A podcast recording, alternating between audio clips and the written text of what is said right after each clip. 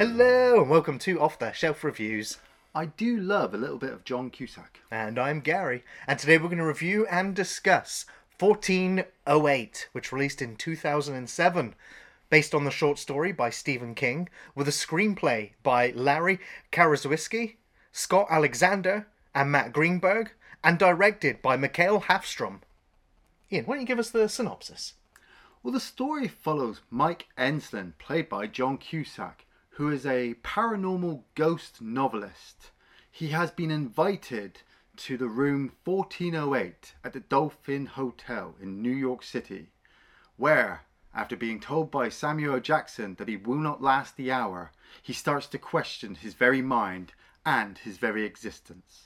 If you leave your dry cleaning out by 10 a.m., we'll have it express and return by 5. Shit, bitch! Call me a cab to the nearest hospital!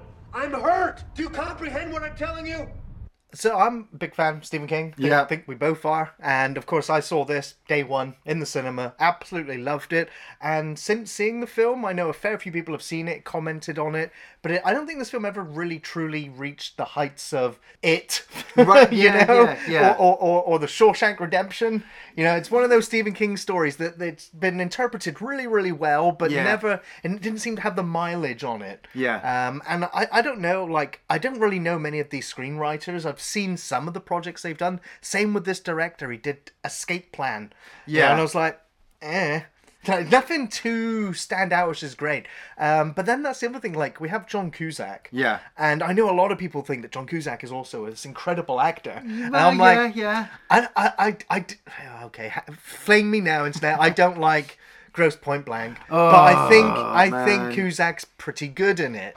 Do you like high fidelity? No, not Oh, really. yeah, yeah, Uh, but I do like the um, was it um 20, uh, tw- 12, 2001? Where he's the limo Two- driver, He's the limo driver one, 2012. Yeah, I thought he was great in that. Yeah, yeah, escape. It's because the film was terrible. But um, I honestly think that John Cusack is really, really good in this, and you get right into his character right from the get go with this film.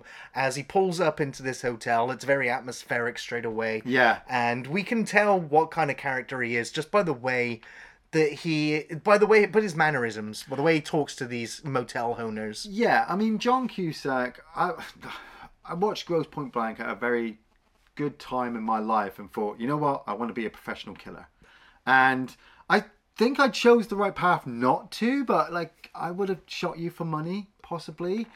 Um, for me, watching John Cusack movies, you have to be in a kind of rom com mood. You know, I think like Say Anything, where he's the guy with the boombox still across his head. You know, like we said, High Fidelity, where he's the ro- uh, record sh- uh, shop owner. You know, 2012. Well, this isn't also his first Stephen King appearance either. No? Stand by Me. Oh yeah, yeah. But th- but this is it. Like he's just a really good actor. I always find, and he makes you believe his character straight away, which makes you believe into the story. And same way you said with with the fact that not many people talk about this movie in comparison to it, which is obviously all a remake, which I still haven't seen. But there's so much Stephen King stuff out there. Like we've even got the Dark Tower movie.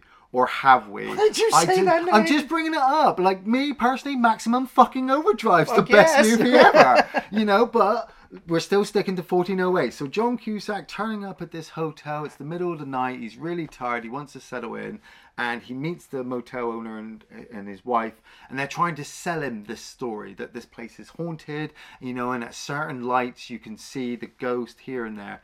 And I'm fully believing John Cusack's character because I'm kind of that character. Skeptic. I'm I believe, but there's never been a hundred and ten percent hardcore fucking proof right in front of me to say that is a spirit. You know, you can move that little wooden piece on a Ouija board as much as you want, but unless it bursts into flames in front of my eyes and I hear the words "Get out," you know, there's not really much to believe in.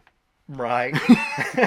and so yeah, like Mike Mike Enslin doesn't believe in anything. You know, he walks around the hotel room and he's just like, yeah, yeah. He has reasons why. Yes, we find out through the course of the film that he walked out on his wife. He went out for cigarettes one day and never came back, and Yeah. that was because the pair of them were grieving the loss of their daughter that's died from an illness is not actually really explained. no. Um, and so it kind of uh, broke their marriage up, and on him, he kind of left. Yeah. And it would appear now he's changed the course of the novels that he was writing, as we see him at a book signing. That Yeah. this lady asks him about this novel, and he's like, "I don't write those anymore." I'm now basically looking for proof of the afterlife because he doesn't really believe in God, doesn't believe in the afterlife, and evidently, well, the evidence suggests there's no ghosts either. Yeah, but the, the, that girl is really kind of. It's a really quite sweet scene where she asks him, like, you know, is this character in this book, you know, Is it was this- real? is it real? Is it personal? And he's just like, no, but you, you know, you know, from John Cusack's face, you know, it's something personal.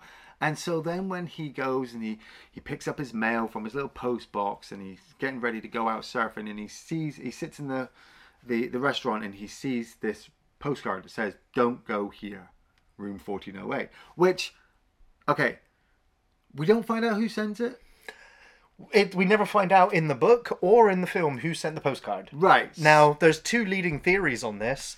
That is, the hotel sent it on its own, right which is whoa. yeah or the hotel's manager sent it, knowing who Mike Enslin is, as this skeptic who writes these horror novels or and debunks the paranormal. He figured maybe this guy would be able to somehow shut this room down or whatever's going on in there. Okay. It's a bit of a it's a stretch. well well i mean i like a bit of a stretch Now, i've got two I have a third theory, my Okay, own got theory. f- five, He sent three. it himself. ah i was about to Ah! say or the room sent it Well, that's what I meant. The hotel, the room. Yeah. yeah yeah but i was also thinking mike sent it because he'd already been in the room and this is kind of like a time The thing. doppelganger thing. You- like, oh, yeah. like the paradox of him. Oh, Right, we're the- spoilers. oh we're going Somebody, anybody, where's good Chinese near 48th? I gotta have lunch with that idiot from Random House. Anybody? Sam, Mike Enslin calling from Los Angeles again. I'll take it in there. Mike gets this message and he does go out surfing and he almost drowns. So you could almost say at this point, like, you could play off the idea that he's possibly died. Well, I don't want to jump right into it right now. Okay. The great thing about this film is that it has spawned lots of theories and conversations, and there are some fantastic YouTube video essayists out there as Right. well that have gone through this film and did a comparison to the Divine Comedy. and I won't go yes. into it too much. I might actually link their channel here somewhere. We don't do Dante's this, but Inferno. um, but you you talked about this pre-recording actually about how he washes up on the beach Mm. after nearly dying, and that is how the Divine Comedy begins. And Yes. so it's very interesting that you drew that parallel without even realizing it. Well, Ian, but just it's going- there. yeah, yeah. But it's not I'm a integral or, or or even maybe intentional. I, well, it's just, it, it's that point of maybe I've seen enough movies where a character almost dies and immediately I'm like, oh, it's Six Sense all over again. Right, they're dead for the rest of the film already. yeah. But, but you know, with with this, I'm a, I'm also an experienced Stephen King fan, so I know that this is just kind of a backstory to something. This character is building towards me, and when he goes to New York, like this this director, uh, Jean Michael Hofstrom, like I know we we only said like I've only ever seen Escape Plan. That's what I kind of picked up.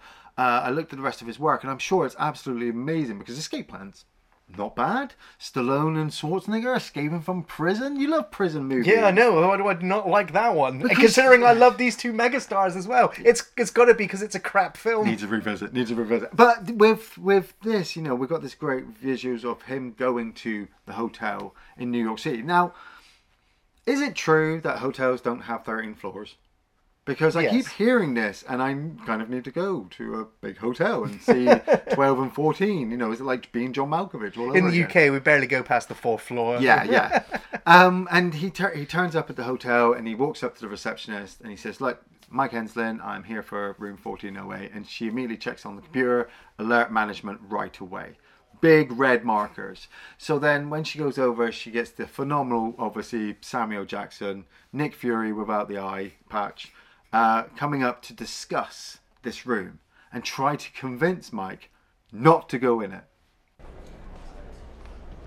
It's an evil fucking room.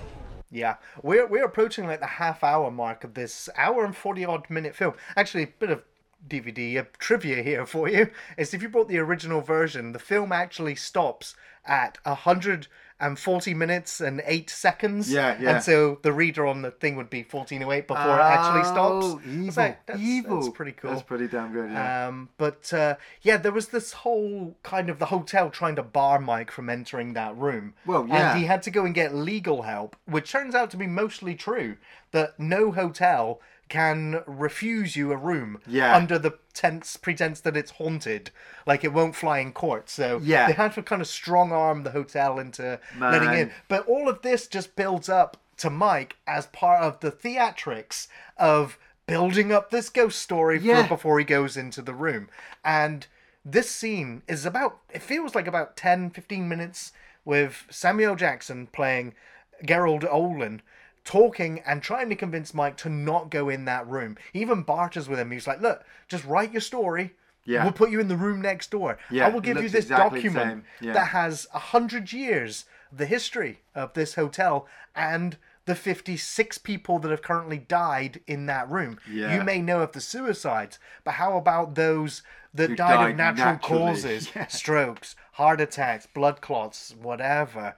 Uh, and there's even we see him going through the journal of all of these Yeah. horrific imagery as he's making his way to the room. Well, he convinced him, doesn't he? Like nobody's ever lasted an hour in the room. Um, when we clean it, we do it with two maids, and we keep the door open at all times. You know, it has an old-fashioned key because it can't actually have any electronics. Like immediately, like I said, as an experienced Stephen King, it's mini Shining. You know, the Shining Hotel exploded, and it went and become a room in New York City. So I'm fully convinced that Mike should not fucking go in this room. You know, they they have the whiskey, they have the chat. I love the moment with Tony Shalhoub, the Oh, the, yeah. uh, the editor in chief. Like they find that law and say, like, yeah, Yeah.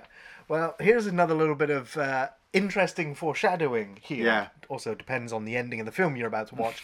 uh, but the bottle that he gives him says it's on the house. Yeah. It's a French label, and it actually translates to the 57 deaths. Ah, Mike being, or no. foreshadowing to be the 57th. And I was like, 57th, yeah.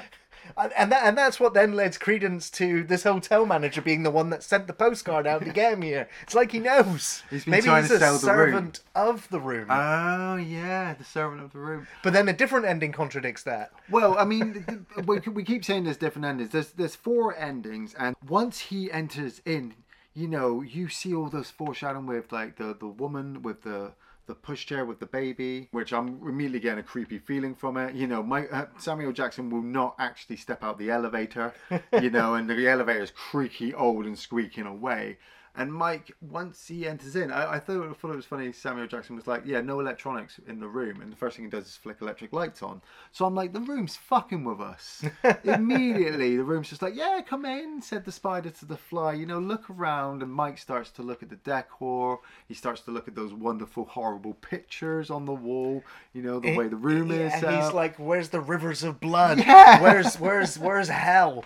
You know what?" And "Oh, it's coming." Oh, exactly, it's coming. Now, the first sort of clue that something is not quite right is when he picks up the Bible, he looks at it, but when he throws it down, it appears like the Bible's text is reversed or Well, like it's gone upside down, Yes, and then yeah. it's the you know it's evil Bible. Evil like, Bible now, yeah. Those damn Gideons.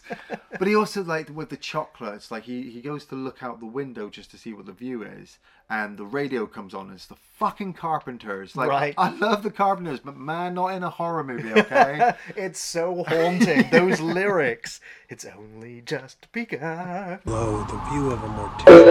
And the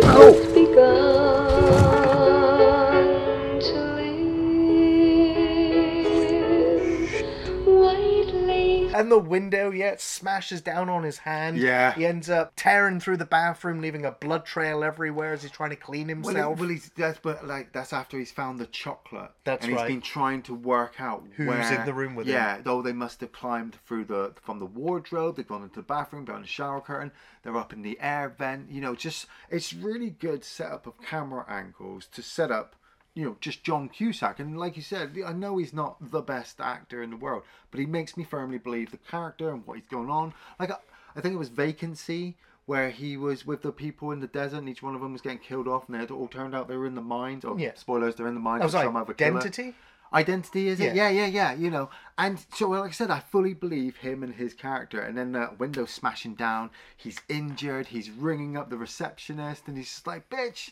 Oh, wait is this after he got the mechanic round to fix the The thermostat. yeah yeah. yeah, so he couldn't turn the thermostat down. It was just so hot. And so the woman he'd been talking on the phone sounded like a real receptionist. When the the mechanic turns up he convinces mike you know just open it tap the mercury and it will move i'm not coming in the room i do not come in this room so i'm Love only- that guy. Love that engineer. It's um Isiah Whitlock, and Right. that, that's the oh she guy from Twenty Fifth Hour. nice I mean, it's a great moment where again he's also like, I ain't coming in that room. And the moment he's got the power on, he looks over and he looks down the hallway and he's already gone, like gone. Didn't even stick around for a tip. Uh, but yeah, we can see that the, the the room has now drawn blood from him. It's got a taste of him, and now it's going to really start to play with him. Yeah, yeah. Well, he like I said, called up that receptionist. She's just mocking him because it's the voice of the room. He's having to deal with his hand, and he kind of convinces himself that he was drugged by the alcohol that And the chocolate, yeah. by and the chocolate by Samuel Jackson. So all of this is now in your in his mind, which makes me like start to believe that it's all in my mind. But it's it's also the point where he walks into the bathroom, and this is where this, the room starts to play on him and his backstory. You know, it turns like out his dad, his dad didn't believe in him or didn't love him enough to, uh, you know, support him when he was a writer, and then now his dad's got dementia. He doesn't remember Mike at all, and you get that fabulous bathroom shot with the white light and the dad sitting there trying to remember Mike and this is where also we start to realize as well that you know he had a daughter she died and the two parents were trying to be supportive as, as any parent would ever want to be with their child dying but nothing was helping you know they just had to see it go so then the room starts to pick up on that Oh yes. Oh. This is uh, it, it, it has that Twilight Zone esque feel to it. Yes. Yeah, it absolutely. Uh, if you're a video game fan, like you can't help but make this parallel between Silent Hill. Yes, Hell, yes. There's, there's a lot of imagery in this film um, about sort of uh, sort of imagery that, that's similar to Silent Hill from from Mike in the mirror putting his hand over his face Oh, nice, to yeah. seeing his graves uh, in the room Yeah. um, to to the way that the the the 1408 manifests his own inner demons and nightmares for him to face. Now, in the book, it feels like there is like a Pennywise type entity of some sorts feeding on his fear. Right, right. Whereas I think in this film, it's much more psychological than it is perhaps paranormal or uh, you know a, a dark tower like entity through a gateway of some sort Yeah. um, and I and I think it's much more interesting in this film form that we are starting to peel back the layers of this Mike Ensling character uh, and his tormented past and how he's he didn't deal with it. He ran away. Yeah. ran away from his from his marriage, ran away from his guilt, um, and he is literally in the stages of grief. And throughout this film, he goes from denial, anger to bargaining, back to depression before acceptance, and he goes through them in that order as well. Well, it's it it plays on the idea, isn't it? Is like is all this in Mike's head and the room isn't real, or is the room actually a manifestation of fucking evil and needs to be destroyed? And Mike is just the you know Mike is the hero. He's he he he goes through such hell throughout the whole movie, like. You know the screaming baby next door, his ears, the, the sound going, and him not being able to hear anything. I love the set piece of just how it just starts to fall down all around him. The water starts coming through, and just Oh, it's it's the- the- it's a great scene. The, blood coming out of the wall, yeah, the ship moving, and it's not only that; it's the sound design Yeah. as well. Like we we can hear the dogs barking from the other picture. We can hear the children screaming from the other picture. We can Yeah. hear sailors screaming, "Man overboard!" And, and then it. just as he's about to destroy that that wall, it it floods the room. Yeah, and but it plays on uh, also so brilliantly because he manages to speak to his wife at some point over the internet through his laptop. And because obviously he's got no signal there, he's in the middle of the seventh level of hell, you know. And you have that fabulous moment where he goes out on the ledge, and it's only like 14 steps to the next window, and then you, it's as he tries to make it, the, the, the ledge just becomes infinitely long, and he gets back inside the room and looks at the escape fire plan, and it's gone from being normal to now just being completely empty in space and void. You know, Mike is trapped. But he goes with this idea of calling the police, and his wife tells him like the police are there. You know, there's nobody in room 1408, and so Mike is just now like, holy shit. I've got to destroy this thing. It's tormenting me. He tries to climb through the air vent at one point as well, Yeah. doesn't he? It's so He gets chased up. back by another ghost. Well, yeah, it's like Ghost Zombie Man. I thought this was going to be Mike again, you know, because we'd already seen a reflection of Mike in a window across the street. First, you think it might just be a neighbor trying to help, and then it's just revealed to be Mike. This thing in the air vent is something else because he sees the flashback of his wife with his daughter again. You know, he sees the flashback of him and his dad. And so once he has that moment, he falls back through the vent, smashes onto the table, and he's just like, ah, we're back in the room again. yeah, yeah. Uh, there, we literally follow him through his insanity as he's unable to deal with, you know, because because he never processed his daughter's death, and the room is forcing him to confront this, uh, you know, against his will. Uh, and it and it slowly breaks him. It utterly, utterly Yeah. breaks him. You know, like there's so many great visuals of the room spinning, uh, of Mike's eyes just going all over the place Oh, as he yeah. completely breaks down. And you know, and it's also during that moment where the room is just going hell for leather, and he smashes the window and gets flooded, and he ends up on the beach again. Yes. You know, washed up ashore, and he gets saved, and he's just like, "Oh my god, I'm It was out." all a dream? Yeah, and he, and he goes back to his wife. He reconnects, and he ends up writing his story, and uh, and he goes to publish it, and goes to send it, and goes goes into the post office. His life is happy. Yeah, well, Yeah. uh, not necessarily happy, but moving forward again. Yes, i- yeah. in a better trajectory. Uh, until he's in there and he realizes that the, the the clerk working there is the same usher from the hotel. Yes. And then everyone starts looking at him and they start bringing out these sledgehammers and they start tearing down the post office Ah. until he's back in the hotel room. And that moment Oh. of oh, it is and and and again, so much credit to John Cusack who sells the reaction. I think perfectly here. yeah. So you buy it watching it when you know when it sets in because for a part of it you're also like this if this is the ending it's gone on like too Yeah. long now so Yeah. something's not right how does it end Well, uh, you know, like I said, as an experienced Stephen King, you know, person, you like a you know fan, you're getting through this happiness, and and you're just like, hmm, hmm this isn't right. And then once they destroy the room again, you know, you're just you you're there with John Cusack, like I said, back in the room, accepting that now he's he's you know he's he's lost it. well this is where the room really sort of unveils its plan for him and it and it's through the power of suggestion that the room is like look i can't kill you but i'm gonna force you to do it for me Yeah, like- and and again we see his doppelganger disappear out of the mirror then drop down hung Yeah, because it's gone through the hour, hasn't it? It's just like right because with the timer we had this timer in the background the whole time, and once it's gone the hour, the woman phones back on the phone. And she's just like, "Look, you know, you can take our expressway out, or you can relive that hour all over again." And part of me's like, um. Well, he survived the first one. you know, like what's the what's the worst that really could happen? You know, but then you see, the, like I said, the doppelganger, his neck breaking, and the thought of just dying.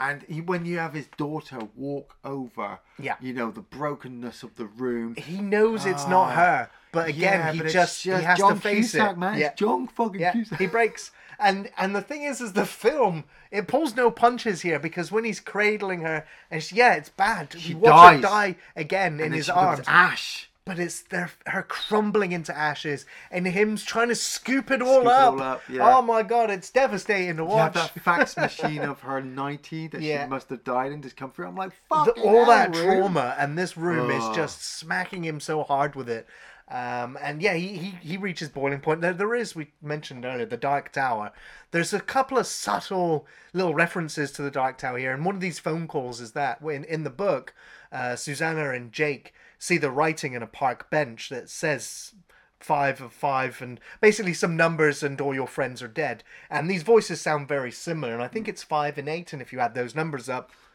you get 13 uh, which is a prominent number throughout the film as well.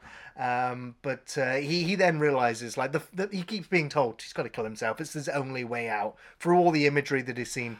But he decides you know what? Like maybe i'm not real anymore but you know what this this booze and this lighter feels real Now, if we go with the idea that it was the it was Samuel Jackson who lured him to the hotel, it seems a bit contradicted that Samuel Jackson be the one to give him the weapon to destroy the room. It's what Gerald he- wants. Unless he and Gerald, Gerald, wants the room destroyed because, because he knew, yeah, legally oh, he can then no longer rent it out anymore. In, know, in, like- in the theatrical version, when the when the fire brigade called, we see Gerald in his office with a drink, kicking back, laughing, and toasting to Mike for ending it. Yeah. Um, whereas, yeah, in the we'll get to that anyway. Yeah, yeah, well, he sets the room on he- fire and in every ending, he sets the room on fire with that with that bottle, which looked empty in an early shot, but maybe it refilled when the hour reset. Possibly, that would have been a know. nice torment. But like from the moment he smashes the window, like the wife has also been lured over by the room, and they're planning on killing her. And so this is why Mike's initial idea now is I need to save her. You like, I don't get the I don't get the complete feeling like he believes in God at this moment. You know, he definitely believes in an evil fucking room, but the idea of like he's doing this to save his daughter isn't really there. Like it, it's it's more his wife, and so blowing up the room you do get one ending where he survives. And I don't, I'm not entirely sure I've seen that one, but uh, if I have, well, I didn't really remember it very well. It's the rest of the film I did. I'll, I'll go over the, uh, the. For me, there's four definitive endings here: two where he survives, and two where he dies. Yeah. The theatrical version, he survives. The director's cut, he dies. Right, right, right. Now, originally, the theatrical cut was the director's cut, but test audiences said they don't like the bad ending. Right. So the good ending was put back. Uh. then for the director's cut and the special editions, it's back to him not surviving the ending. Now, uh, just before I get into the other endings as well, I will say this was 2007. Yeah, yeah, yeah. This was also the same year that The Mist came out. Ah. Actually, only a couple of months apart. No way. Now, Yeah. it just seemed Love like this was the the year of having heartbreaking bad endings to stories. Yeah. So 1408 is no different here. Um, so ending one, he dies in the fire. Director's cut ending. Uh, Gerald is at the funeral with the recorder. Offers it to the wife. Yeah, and she one I've says seen. no. Yeah. Um, then he gets back in the car, and, he Mike jump scares. him in the back. Yeah. Um, but it would also appear like, well, Mike, like the hope, the curse is not over because now Gerald has unleashed it into the world. Well, maybe his spirit's in the recorder, you know, and it was Maybe. the last little bit before he come out. the other ending where he dies in the fire, but the manuscript that he wrote while he was in 1408 gets sent to his publisher. Right. And his publisher starts reading it as the camera sort of leaves the office and the Oh. doors close. And it's like, so considering Mike was only in that room for one night but managed to write a you know month's worth of manuscript, it's like that's some weird stuff. yeah, yeah, yeah. And yeah. also feels like, yeah, the hotel is trying to get the word out, so more and more people are going to want to come to that room now, but it's been burned, so they can't. But maybe they'll repair it. But that's the end of the story. The other two endings, these two endings are very, very similar, but there is a major difference. And Yeah. In both of these endings, Mike survives the fire. Oh, right. Oh, okay. He gets patched up, patches up with his wife, moves back in, and he's writing his next story, but he's also listening to the audio player. And in one ending, it's him having that final conversation with his daughter, and his wife's just doing the, the you know, house chores in the background. Yeah. She doesn't hear nothing. Right. And then in my preferred ending is where she hears her daughter's voice talking to Mike in 1408 and she drops everything, looks at Mike like, what the fuck? And Mike looks at her like, yeah, I've just been through hell. Th- I uh. like that ending more because I, I, I kind of wanted Mike to survive because he does go through so much trauma in this film and he does face his demons and he does deserve a chance to move forward with his life. And that's something that the director also said about this film in particular. He said, you know what? Living is tough shit. And everybody has to face their demons in order to take another step forward. Yeah, and I Go think rip and tear. you got to rip and tear rip and sometimes, tear. and sometimes you've got to be ripped and teared Yeah. to, to, to heal and move on. Yeah. Um. So, and that is why I keep saying, like, with there being four different endings, with it being pretty ambiguous, what all those endings also mean when comparing to the rest of the film, and your readings of it can alter dramatically. And I also think it's interesting then when you ask people if they've seen 1408, like, no one really remembers the ending. Like, nobody remembers how it ends. Yeah, no, that's it. Well, weirdly enough, like like I said, Stephen King's always said he's had trouble writing endings, and most of his fucking productions have not. They've either got like multiple endings or they've got not great endings, like Maximum Overdrive, possibly The Shining, you know, fucking 1408, The Mist. Uh, we could go on for days. Dark, the whole of Dark Tower. I've not seen it, but but what I also love the fact is, like you said, if you say to somebody, "Have you seen 1408?" They say yes, and then you go, "Did you enjoy it?" And then most of the time they go, "Yeah, I really did," because they remember the whole journey that Mike went on, and it fucking tra- traumatized them. And then you go, "Oh, what ending did you get?" And they go, I don't know. He's still in the hotel, Like, isn't he? He's, still, in he's there. still- for, for me, like I've seen it twice on, uh, uh, three times, maybe twice on DVD, once on, on the director's cut, and it was all the ending where Mike is in the room, it's burnt out, they're not opening it again, and he's lighting a cigarette, and his daughter's calling to him, and he's walked off. He's the hero. He got lured to this room. He went through hell, and he blew it the fuck up. Right on. Right on. well, Ian, what are your favourite scenes from 1408? Oh man, most of my favorite scenes are anything with John Cusack in, like, and which yeah, I know. I don't think there's a scene without him. Well, that's it. But like, just m- mostly all of the stuff in the room. You know, from the moment he closes that door, and he you're like it's all dark, isn't it? And then he flicks the light on, and it becomes the room. From that moment to the moment he hits the window, it's just phenomenal. It's a fucking roller coaster ride. On top of that, two extra is the sequence with Samuel Jackson at the beginning where he's describing all of the details of the room and why it shouldn't be gone into. And then there's that other bit where he's screaming at him in the fridge. Yes, it's so funny. And he's just, he's in his office, isn't he? And he's Yeah, just it's walking just- towards the open the of the fridge. difference. Oh Yeah. my god, Samuel Jackson's amazing. Yes, and yeah, John Cusack loses his shit. I love it. It's one of my favorite scenes too. I love it when he's just when it cuts back to him destroying the contents of the fridge. I'm just like, yes, this is a great meltdown. Yeah. I'm sorry for rooting for it, but yeah, but it's the way he also just says, "I want my drink." It's like, yes. Yeah, those are all my favorite scenes, George. Yeah, I, again, the intro, like the entire 10, 15 minutes with those two actors sat in the room, you know, it's blocked really well. The camera work is really good. It's really well lit. The music is just Yeah. building up that tension, but the dialogue and the script is perfection in terms of having this character debunk a haunting to him being set up for the one of what is going to be one of the most horrific events in his life after his daughter died Yeah. because he's actually going to face it there um, but the way they sell this room that all of the deaths in there all of the photography from in there you know to, to the owner not wanting to go near the room Yeah. it's built up absolutely outstandingly well and because we know this guy you know is a is a skeptic. We know we're going to have fun torturing the skeptic with what is possible. Um, and so yeah the setup is absolutely fantastic. Um, one of the other scenes that I really remember and thought was fantastically done was the doppelganger scene where he's screaming for help across the street. Yeah. and it turns out to be his own reflection and so it would seem like only he can save himself now Ah, yeah, yeah, yeah. um, so uh, even though it also like it, ha- looks like it has a sinister version of him, Yeah, you know, that's like what I was going to say. His inner demon, it- it- I guess. Inner but demon, or the room mocking him back, because it because it does smile at him when he when it he talks over It the also internet as winks well. to him. Yes. Yeah. Yeah. Yeah. Now, yeah, it's you know yin and yang. You know, you need both. You do need both. Yeah. Um, the scene once uh, he ends up back in the room and he's just shouting, "I was out." I was out. you know, it's uh, it, it, it, it's so dramatic, uh, and you can read into it so much as well. Brilliant delivery by Cusack. Um, and and the, and one of the last things, because it cracks me up every time, is when he's on the phone to the receptionist and she says, "You can take advantage of our express checkout system," which of course many people in this hotel already have. As the window lays open, and we can hear the city streets below. Yeah. like, it's just really cool.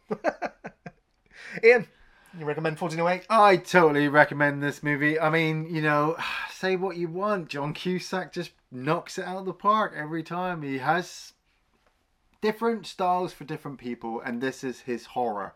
You know, okay, he'll come back, what, in 2016, 2017 with Samuel Jackson with Cell again, but that's the development of another Stephen King short story novel. It doesn't always work, but they do what they can. And with this movie, it's just Cusack sitting in this room. Fucking the room just is an amazing set. The director worked really well, just kind of making us you know, I said it's like a mini Shining. Like he he'd seen the Shining, and said, right, I've got to take all that malevolent evil and just squeeze it into this tiny little space. How can I make the audience feel it? And I feel it the way the camera zooms up when he's on that ledge, the way it zooms back in again, and you just see you are here and nothing else. Yeah, watch 4908. Oh hell yeah! I'm easily giving this film my must-watch recommendation.